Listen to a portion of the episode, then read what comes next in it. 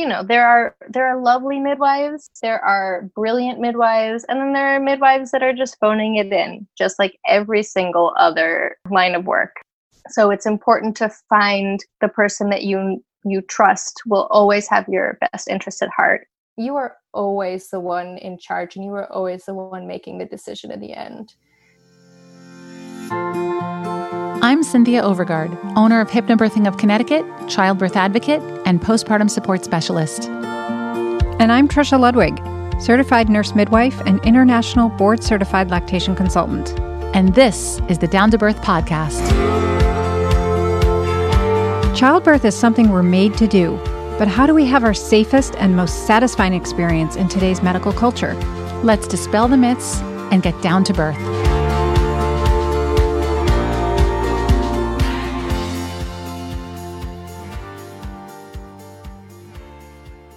Lubell is a New York City based midwife who's spent the first part of her career working in a hospital based practice.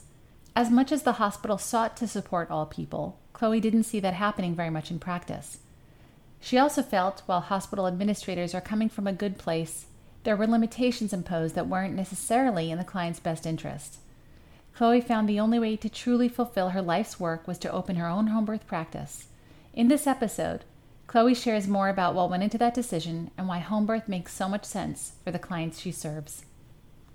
We are really excited to speak with you because we know you've been a hospital based midwife in New York City for a number of years, and you've recently made the decision to switch into home birth midwifery after experiencing your own home birth. So, we'd love to start off today just by hearing, um, you know, what went into that decision.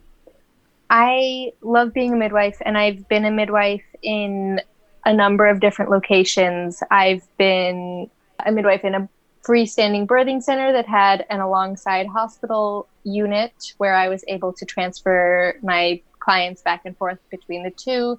I've been in a public hospital for a number of years, and then most recently, I was in a private practice at a hospital that had an in hospital birthing center that most recently closed you know, my commitment to hospital birth started with my commitment to making sure that midwifery care is available for all of the people who need it, especially who are in low resource settings or even here in New York City where I live and work who are undocumented, uninsured, low income because midwifery care can offer so much to someone who is otherwise uh, underserved. So that's why I was there for now six years. But most recently, I've been working in a private practice. And even though we have committed to accepting as many Medicaid clients and un or underinsured clients as we can, I'm still not seeing all that many who are outside of the realm of normal, common midwifery clients, uh, which might mean in New York City means most of the people seeking out midwifery care are white, well educated, middle class, cis, heterosexual women. And so it got to a point for me where I realized that I wasn't providing the care that I wanted to to the people that I wanted to and it's hard to work in a hospital in New York City. There's a lot of drama between the different people in the mix the doctors and the midwives and the nurses, and mostly the administration. And so I am really looking forward to being able to step outside of all of that and just focus on providing the care that I know my clients deserve. Can you speak, um, Chloe, a little bit to what the barriers were in the hospital to the kind of care that you wanted to provide as a midwife and what was working for you and what wasn't? And were there any specific things that really stood out as just like major blocks to being the midwife you wanted to be? Each hospital has its own pros and cons from the different places that I've worked. The hospital that I've been in has a long standing culture of midwifery care that slowly over the past few years is being chipped away at. So there's the history of beautiful midwifery, low intervention, physiologic birth culture. The nurses understand that, the doctors understand that. But as a new administration has taken over, it's changed the culture. Now, things that used to be expected, like intermittent monitoring or access to hydrotherapy during labor, showers, baths, those things we now have to argue about. And that's not everyone at the hospital. It's just, you know, as you come in, if it just so happens that you have arrived on a day when a certain doctor or a certain nurse is working, we have to have the, the conversation about policies over and over again and just readdress what is the policy because there isn't any administrative backup on that. You're actually seeing in the hospitals that it's working the opposite way, that instead of further supporting those protocols, you're getting more resistance to them? Yeah, New York City is a strange place for birth. There's very little support for out of hospital birth. And in the hospital, there's very, very little support for midwives.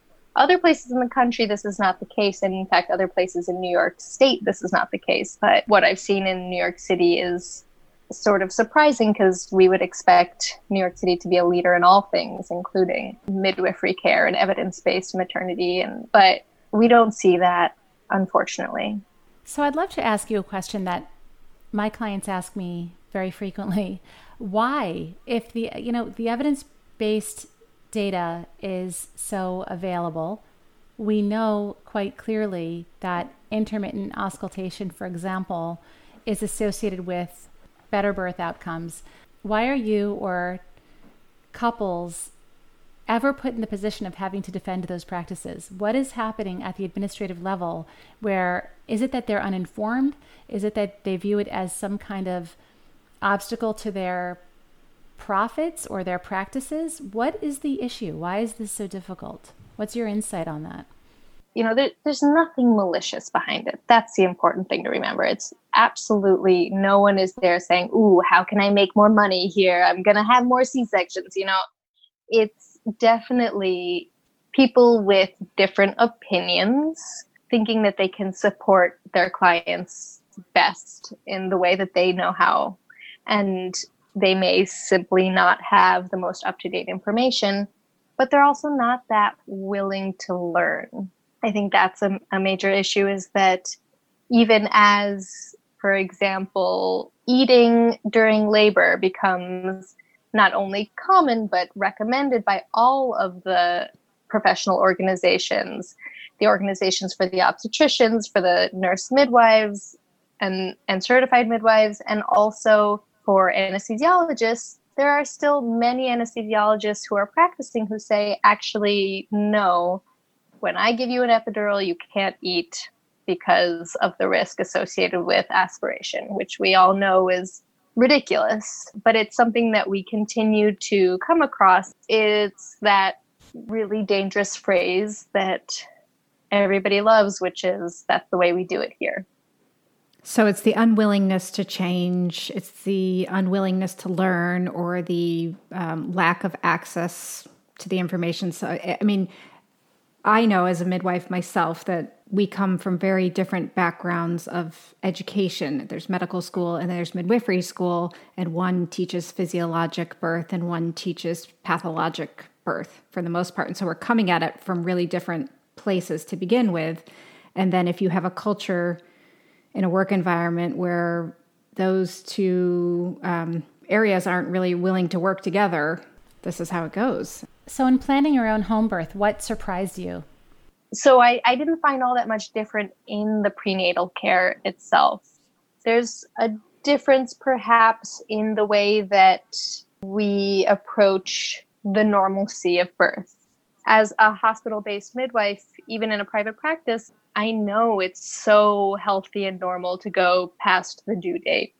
But as we get to that point, I start to see the shadows of the hospital around me, and I want to best protect my client as well as I can.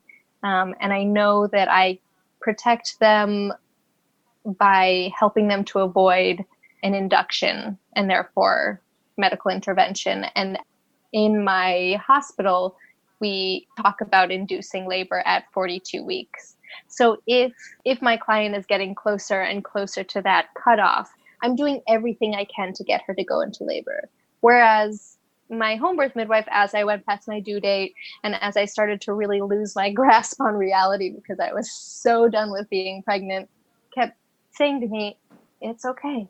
We don't need to do anything. We don't need to touch you. We don't need to do a membrane sweep. We can just wait. Um, I find myself in the hospital and, and describing myself to people oftentimes as sort of like a, a birth bouncer. I'm standing in the doorway between my clients and the rest of the hospital, and I'm midwifing both.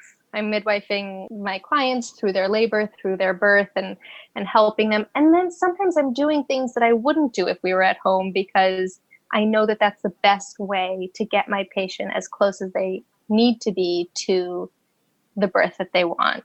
So, for example, if it's a question of, you know, if, if we were at home, I wouldn't check you right now. But here, if I check you, I can then go outside to talk to the on call attending, the nursing staff, and explain to them what's going on.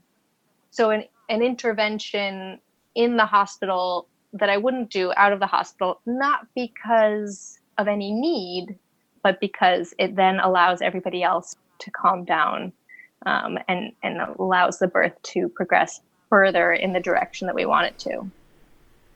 Is there any point at which your home birth midwife would have suggested inducing you if you had gone past 42 weeks, for example? It would have been a conversation at all steps of the way. And honestly, I don't know that I would have. As it should be. Right. I don't know that I would have felt comfortable going past 42 weeks, but it would have been a discussion.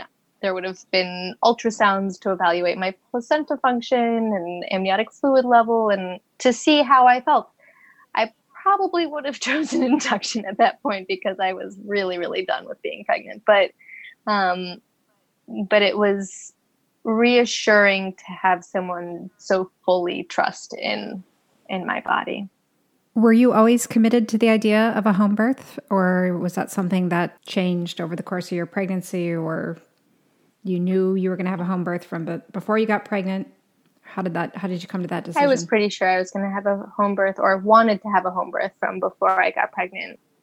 I felt really reassured in the fact that, unlike the average person in New York City choosing home birth, if I had to transfer, I knew I could transfer to my colleagues. I knew that basically any hospital in the city that I ended up transferring to, if I had to, I would have someone there that I knew, um, which is not the case for most people choosing home birth in the city. And that's one of the biggest challenges of home birth in general, both for the client and being the midwife, is how you are received when it's time to make a transfer. And is your care going to be um, appropriate, or is it, or, or are you going to be criticized for coming to the hospital? Are you going to be welcomed? Are you going to be supported? What do you anticipate that is going to look like for you being a home birth midwife in the city? I hope that it's okay. My goal is to transfer to places that I know will be accepting and hopefully be able to transfer smartly. That's the whole goal. As a new home birth midwife, I don't have the drive to stay home at all costs. I am comfortable transferring to the hospital, even in situations where a more experienced midwife might not. My goal is to be safe. If the worst thing is that I transfer when maybe I didn't need to, that's not a bad thing. I'm curious right now, there seems to be a strong movement toward home birth, in part because of where we are in the world right now with a global pandemic and people being very fearful of hospitals and very fearful of separation of um, mother and baby if they go to the hospital, exposure to um, the virus. Can you help our listeners understand a little bit about why they might choose home birth or um, who might not be a good candidate for that? We I just we get a lot of questions about should I should I make this change? Um, and I think home birth is going to be forever changed after this as people start thinking about it differently. but people have so many questions about safety of home birth and who's a good fit and who's not and what does it look like right now my main opinion on this is that i think the most important thing to pay attention to is that home is not the place to be if you're scared of the hospital. And the truth is that the hospital was never free of disease. There's always been disease there in the labor and delivery floors in the labor and delivery rooms. We have always done our best to separate contagious diseases from the rest of, of the hospital, but it's always been that that's where sick people go.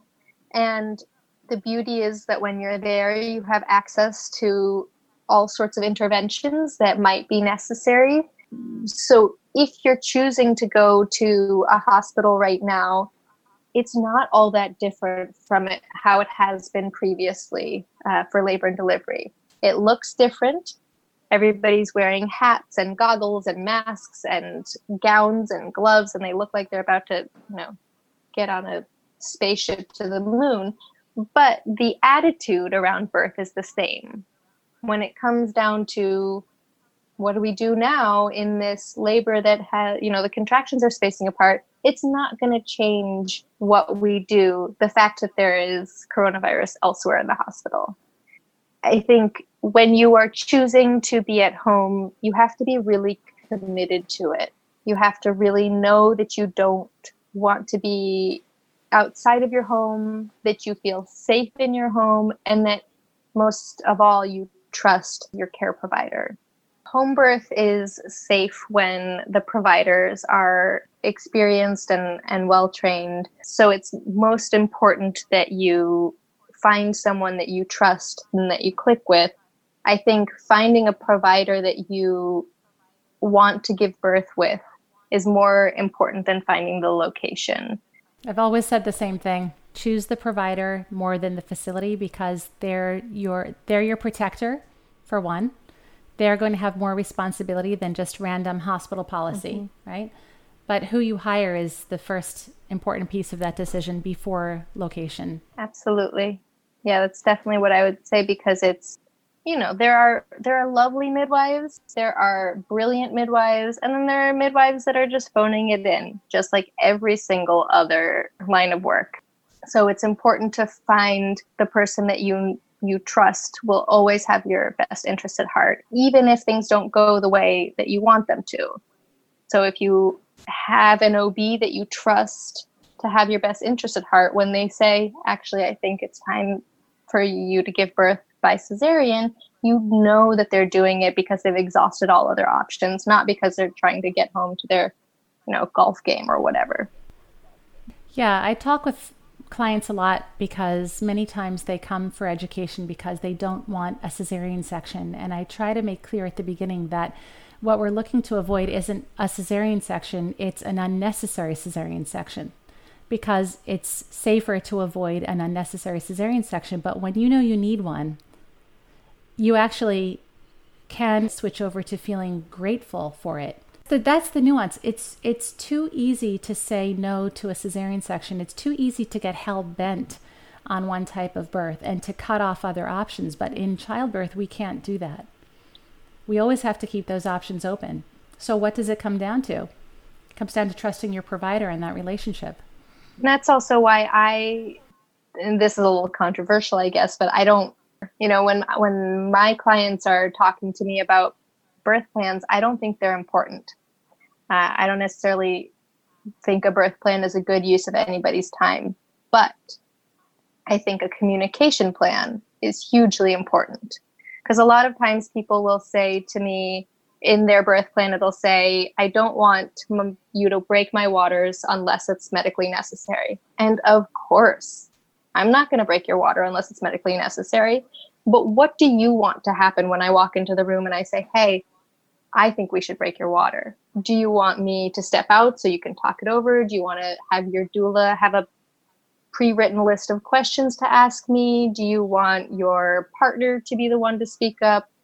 You know, how do you want that conversation to go so that you feel as if the decision was made with with your input as much as you can in the middle of labor, um, and and for your best interest. And then you know maybe we'll end up with breaking your water, or maybe we'll try something different. But that way, you know the the most important thing is figuring out how the conversation is going to go down. In my experience doing home birth, it was very rare that anybody ever wrote a birth plan because the birth plan was developed throughout the entire nine months of prenatal care. Those conversations about erythromycin, about when we transfer, about how long my labor can go, about how far I can go past my due date, all those things that you would sort of outline in the birth plan were happening in half an hour to 45 minute to hour long prenatal visits. So there was no need to have a written plan at the time of birth. Everything was understood that we were on the same page and that we had a trusting relationship and that I would look out for your best interest should any of these things that we've discussed come up at the time of birth. And that's ideally the way it would be whether you're giving birth at home, hospital, birth center, anywhere. In my current practice as a hospital birth midwife, I'm able to, to spend time. I have 30, 45 minutes, even an hour appointments available for all of my clients, which allows us to really go through what they can expect in the hospital and throughout the course of their labor and birth. There are midwives who are not able to do that because they have really short 10, 15 minute appointments and you can't get into detail during that time. I think the main difference when it comes to home birth in prenatal care is that we're really following the lead of the client I phrase it that while I am a guide in this journey, I can tell you what I think you might want to know, I can show you the different pathways, but you are always the one in charge and you are always the one making the decision in the end. That allows you to have all of the information that you need and make your own decisions. There's a famous phrase about um, in nursing, the nurse is there to do for the patient what he would do for himself if he had the knowledge and the means. And I've always taken that really to heart that I am here to help you get to where you need to go, where you want to go, no matter what that is. Uh, so if it is that in the end, your goal is to have a calm, non traumatizing birth experience, that might mean choosing an epidural because it might take out the panic, it might take out the intense sensations that are disconnecting you from your body, that are making it so that you have to dissociate. But if you're able to take those out of the equation, you can come back into the room and back into your body and be really well supported. So, in that scenario, I'm helping you to have an epidural to have the birth that you want to have. We say the same thing in hypnobirthing. The goal is to be calm and in control. And if getting an epidural is what helps you to be calm and in control, then that's the right course of action. The vast majority of women don't because they're learning the techniques. But one of my very best friends had an incredibly long labor, and about 24 hours into it, she was just waving a white flag like, Hello, I need help. I need to rest. I need a break. And she got an epidural for just a few hours and rested. And it's in such stark contrast to a woman who is told, Oh, believe me, you're not going to be able to do this. You're not going to want to do this. And one who goes, Oh my God, oh my God. That's not where we want to come from with this. Even for women who are choosing home birth, the number one reason that women end up having their babies in the hospital or transfer from home to the hospital is for that rest, for that reason, for for an epidural so that they, if their labor's been going on too long um, and they need that support, they still have the birth experience they want, but that would be the reason that 10% of home births transfer to the hospital. It's been said, and I firmly believe this, that the enemy in labor is not pain, it's exhaustion.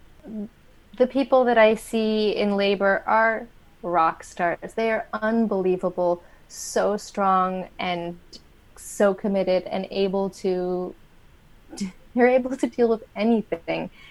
And then they get tired because they've been dealing with everything for 24, 36 hours. And when you get that tired and that exhausted, you simply don't have the reserves to continue dealing with anything. And that's a point at which people can really, really use the support of an epidural of rest so that they get that moment that that break that little rest like you said and then they're able to tap back in and come back at full strength. We forget that we're still human beings with basic human needs like sleep and water and food. And these things tend to be either impossible during labor or taken from us if we're birthing in the setting that's not following evidence based birth and saying we can't drink, we can't have water, we can't have food. Of course, you can the hospital policy can't stop you from doing those things, but it makes women feel very unsure of themselves when it's hospital policy because it falsely implies to them that that's the safer course of action when in fact it isn't. But we do forget, we just have those basic needs. And I even tell birth companions the same thing. Part of your role here is to take care of yourself. Be well rested in the last weeks of pregnancy. Take care of yourself because you need to be there for this birth, and you can't do that if your reserves are low if you're tired, if you're not eating and drinking and taking care of yourself. We forget all of that. What is beautiful about home birth is that everything that you need in your daily life is right there because you're at home. So, your bed, your bath, all of the food that you could possibly want, it's all right there and you're able to rest and and move through the early parts of labor at least getting as much support from your own daily life as you as you want. Even through the early parts of labor, you are able to doze through those contractions or perhaps in between contractions whereas if you had gone to the hospital right away with the first few contractions you you might not be able to to get any rest during that time because the lights are on the machines are beeping the nurses are coming in to check your blood pressure it's a very different scenario. So, Chloe, I just want to ask you because I know that we get this question a lot, and our listeners listening right now, this might be running through their head, but just like the basic question of who is right for a home birth, how does a woman know if home birth is right for her, or how does a couple know if home birth is right for them? There are certain things that quote unquote risk out of home birth right off the bat, and those are complications of the pregnancy or of their health in general. All different midwives have different levels of comfort, but there are some basics. For example, in New York State, midwives support baby between 37 and 42 weeks of pregnancy when those babies are singletons, so it's just the one baby in a in a uterus, not two or more, and they are head down. Now, certain midwives might feel comfortable moving outside of those recommendations, but those are the basics. And if you would like to be home, or if it's even sort of like a thought in the back of your mind that, oh, this might be something that I'm interested in, it's probably best to just start talking to some midwives so that you can know whether or not that sounds good to you. What do you think are some of the biggest fears that women have around home birth or reservations that they have around choosing home birth? I mean, the two big ones that I hear are what happens if something goes wrong and what if I want an epidural? And the answer to both of those things is weight transfer mm-hmm. home birth is not in opposition to hospital birth. I sort of think of it as a stepping up of levels of care. Not that there's less care provided at home, but it's less interventive. And so if your goal is to start with a low intervention birth, then start with that.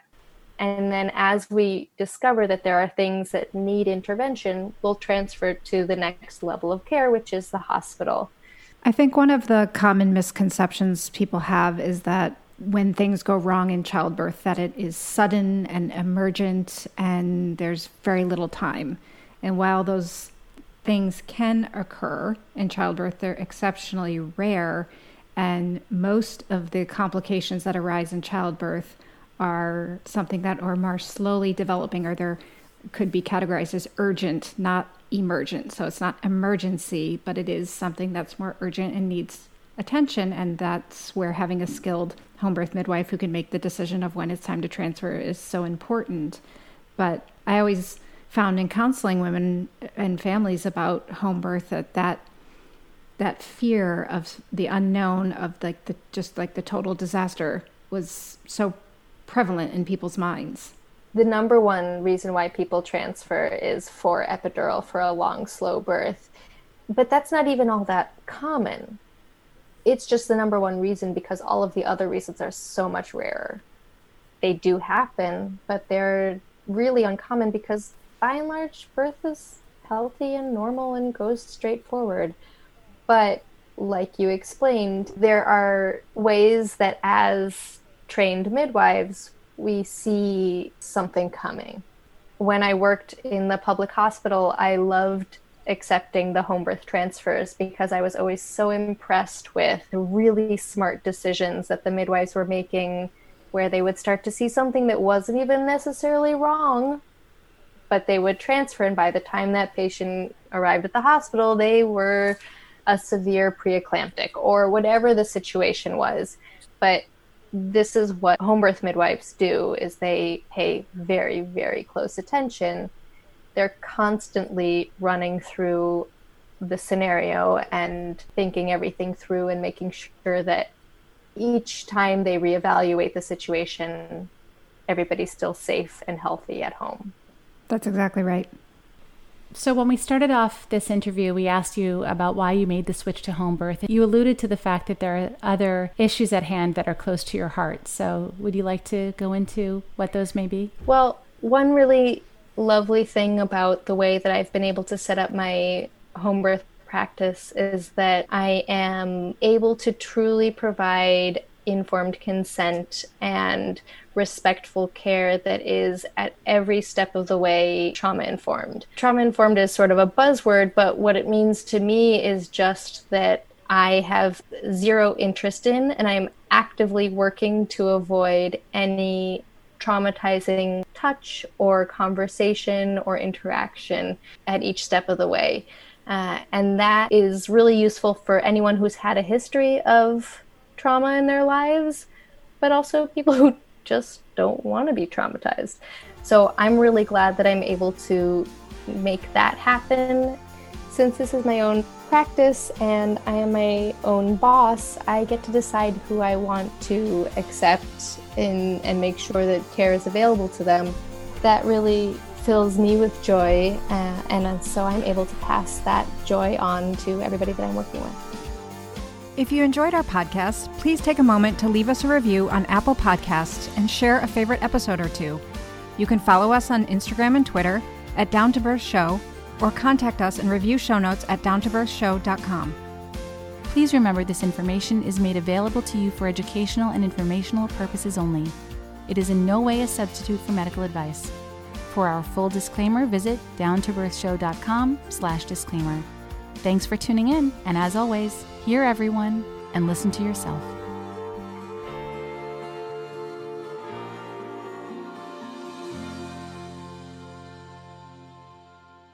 In fact, so far, every single one of my clients is on Medicaid. That's not my goal, but it's just been that I'm making a space for people who might not be searching out home birth otherwise and are finding that they're able to afford it when they come to work with me. And that really fills me with joy, which allows me to pass that on to everybody that I'm working with.